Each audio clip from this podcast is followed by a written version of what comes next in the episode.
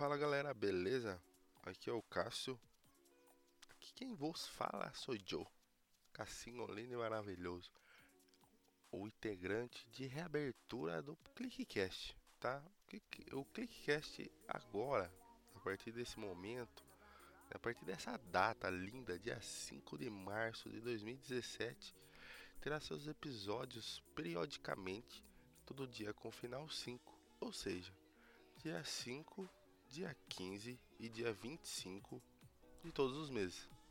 Se assim eu conseguir gravar e assim eu tiver tema também, tá? Porque a partir de dessa data, né, é, fiz uma pesquisa, né, troquei ideia com alguns outros podcasters, né, referente ao modo que eu iria gravar. E foi, acho que por quase que unânime, como realmente queria continuar com o projeto de podcast. E infelizmente eu não tinha uma equipe mesmo, né? Uma, uma série de pessoas que este, estivessem comprometidas assim como eu para essa gravação do podcast. Foi feito que será solo e com participações especiais de outro, outros podcasters ou de quem quiser participar. O tema dessa do nosso Clickcast de reabertura é pré-estreia, né? Como todo, como quase todo mundo já sabe, né? Agora dia 2. Dia 2 ou foi dia 3? Foi dia 2 ou dia 3, né? Teve a pré-estreia ou estreia do filme do Logan, né? Do Wolverine aí, né? Com esse espírito de pré-estreia, né? A gente vai abordar esse tema nesse podcast, tá? Não sei quanto tempo vai demorar, não sei quanto quanto quantas edições, quantos efeitos especiais, quantas modificações de áudio vai ter esse podcast. Então, fiquem no aguardo, beleza?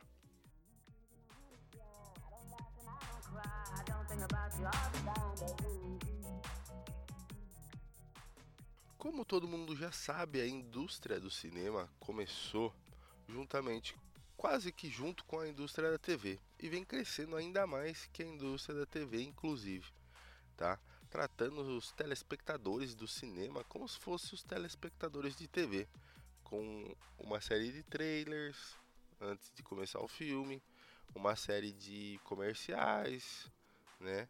Como se fosse uma, uma, uma abordagem comercial é, do que seria ou do que poderia ser as pessoas que estavam assistindo aquele filme, né? Uma das maiores é, armas né, de arrecadação de bilheteria é, com certeza é a pré-estreia, porque é algo que traz o, o, telespectador e que vai fazer você ou o filme com certeza ganhar muito dinheiro. Para que serve a pré-estreia? Né? A pré-estreia ou antestreia é um termo técnico da produção cinema, cinematográfica que consiste na apresentação prévia do filme ou de um filme para avaliação e reação da audiência, ou seja, de quem está ali é, assistindo. Para se caso tenha que fazer uma edição, caso tenha que tirar alguma cena, antes do lançamento oficial do filme eles conseguem. A primeira pré-estreia ocorreu no ano de 1919 com a contribuição de Harold Lloyd. Acho que é assim que se fala. Vai estar tá aí na no post, link no post, link no post, né, nos Estados Unidos, né, e foi realmente implementada depois de 1928 com esse mesmo cara aí. Esse Harold, ele era um cara do cinema mudo, né? Ele era um comediante ao nível de Charlie Chaplin, entre outros autores, né, do, do, do cinema mudo. Como já diz, né, o cinema mudo foi o primeiro ou o precursor, né, inicializador, sei lá, o The First no, no termo de cinema.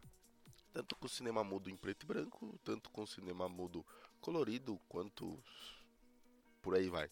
Que sem ele hoje não existiria o que existe no cinema realmente hoje pra gente assistir.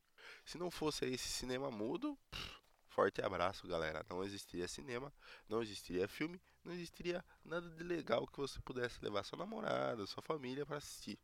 Os, os filmes que eu pesquisei que tiveram o maior fracasso de bilheteria, tanto na sua pré-estreia quanto no, no tempo que ele ficou em cartaz foram os seguintes: Ben-Hur, né? O Ben-Hur que foi lançado, se eu não me engano, 2014, 2015, 2016, sei lá, o mais recente, tá? Ele teve um orçamento de 100 milhões de dólares. Na, a bilheteria nos Estados Unidos foi de 26 milhões e meio e mundialmente essa bilheteria arrecadou 89,7 milhões de dólares. Ou seja, a arrecadação do filme não pagou nem ele mesmo. Puta de um fracasso. Orgulho, preconceito e zumbi. Para quem não viu esse filme, eu fiz, tive a curiosidade até de pesquisar um pouco sobre. Ele é um filme narrado mais ou menos na época de independência americana, só que com apocalipse zumbi junto, tipo, nada a ver, né? Esse filme custou 28 milhões. Só pela pelo custo do filme a gente sabe como é que o filme foi bom. Nos Estados Unidos ele arrecadou em média, né, de quase 11 milhões, né, de dólares, e a bilheteria mundial foi de 16 milhões de dólares. 16,5 quase, né? Levando em consideração o custo do filme, eu diria até que não foi tanto um fracasso, foi até quase que um lucro, porque não custou muito o filme, o filme é teoricamente um pouco ruim, para não dizer muito. E eles saíram na, no, no ganho quase. Deuses do Egito. Ele teve o orçamento de 140 milhões de dólares. Nos Estados Unidos ele arrecadou 31,2 milhões e mundialmente ele arrecadou 150 milhões e meio. É, se você for ver mundialmente, ele não foi um fracasso, tá? Ele realmente é um filme, eu particularmente assisti, não assisti no, sistema, no cinema, mas assisti. Ele é um filme legal, cara. Eu gostei dos efeitos especiais. Achei um pouco forçada a história, acho que foi por isso que eu gostei bastante desse filme. Mas ele foi um fracasso de bilheteria nos Estados Unidos. E ele foi feito nos Estados Unidos, Hollywood, pá, entendeu? Então, para eles, né, para a grande gama de bilheteria, ele realmente foi um fracasso. Esses três foram os três filmes que mais me chamaram a atenção nesse aspecto. Como tem os seus fracassos, também tem aquilo que foi sucesso no cinema. Sucesso no cinema, eu listei aqui os 10 primeiros, né?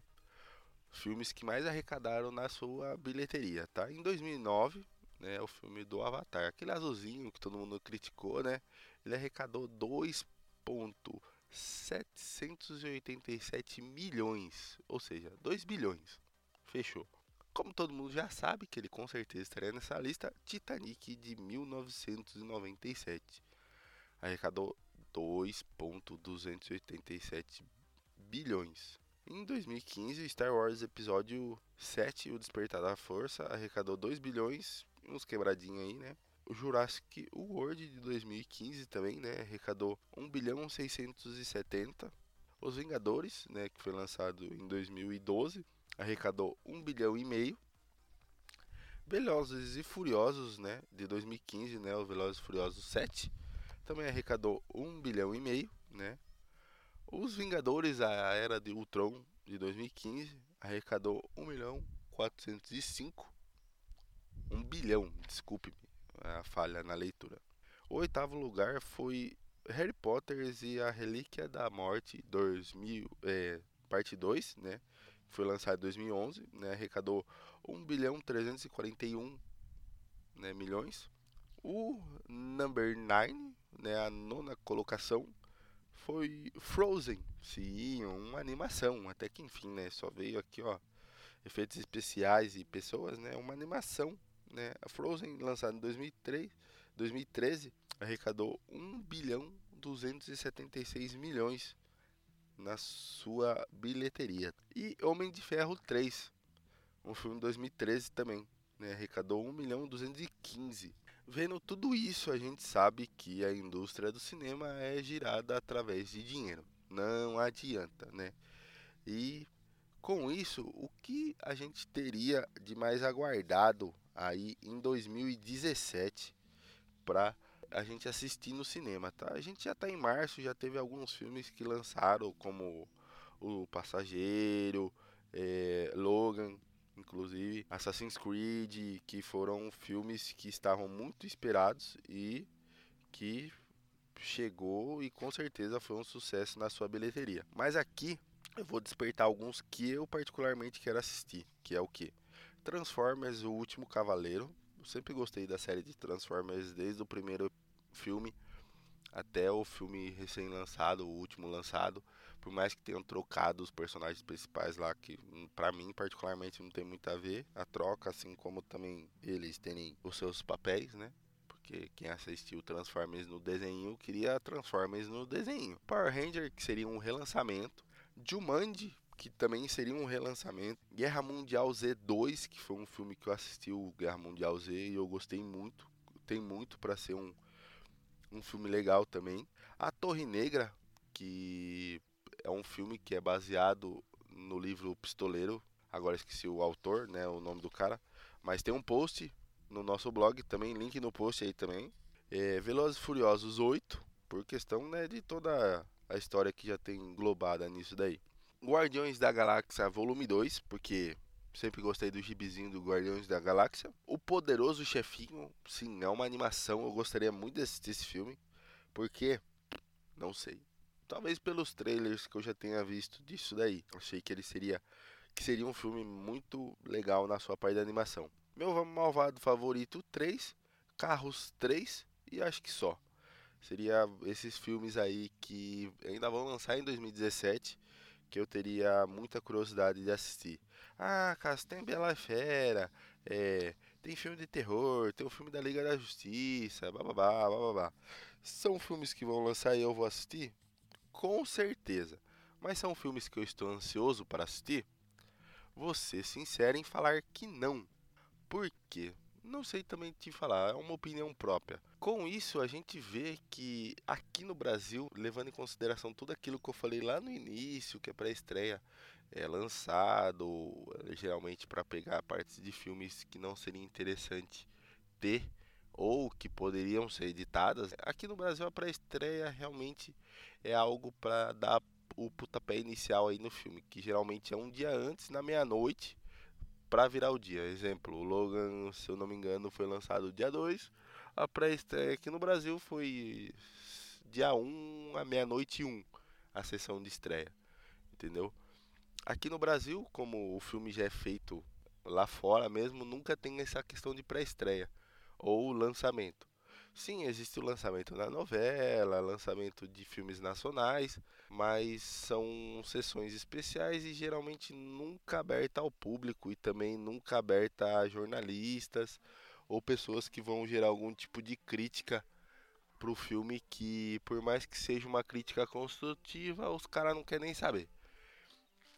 Então a pré-estreia aqui no Brasil é algo meio superficial mas que se fosse algo mais trabalhado, com certeza seria sensacionalmente legal de assistir.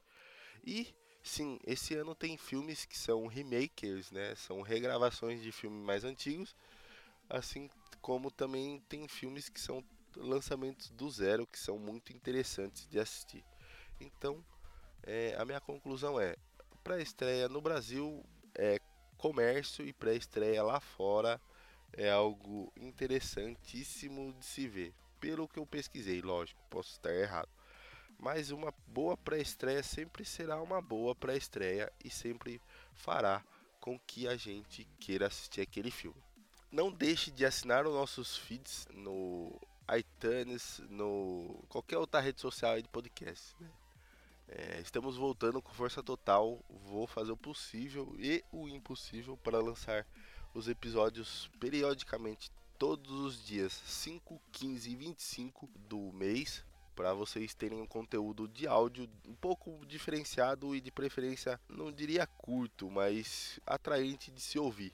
Siga a gente aí nas nossas redes sociais, vai estar tá aí no, no post, na descrição do post, assim também como algumas outras informações sobre pré-estreias e filmes que serão lançados esse ano. Então, não deixe de compartilhar aí com seus amigos e falar sobre a nossa reabertura do ClickCast. Beleza, pessoal? Falou, até mais, até o próximo episódio de mais um ClickCast.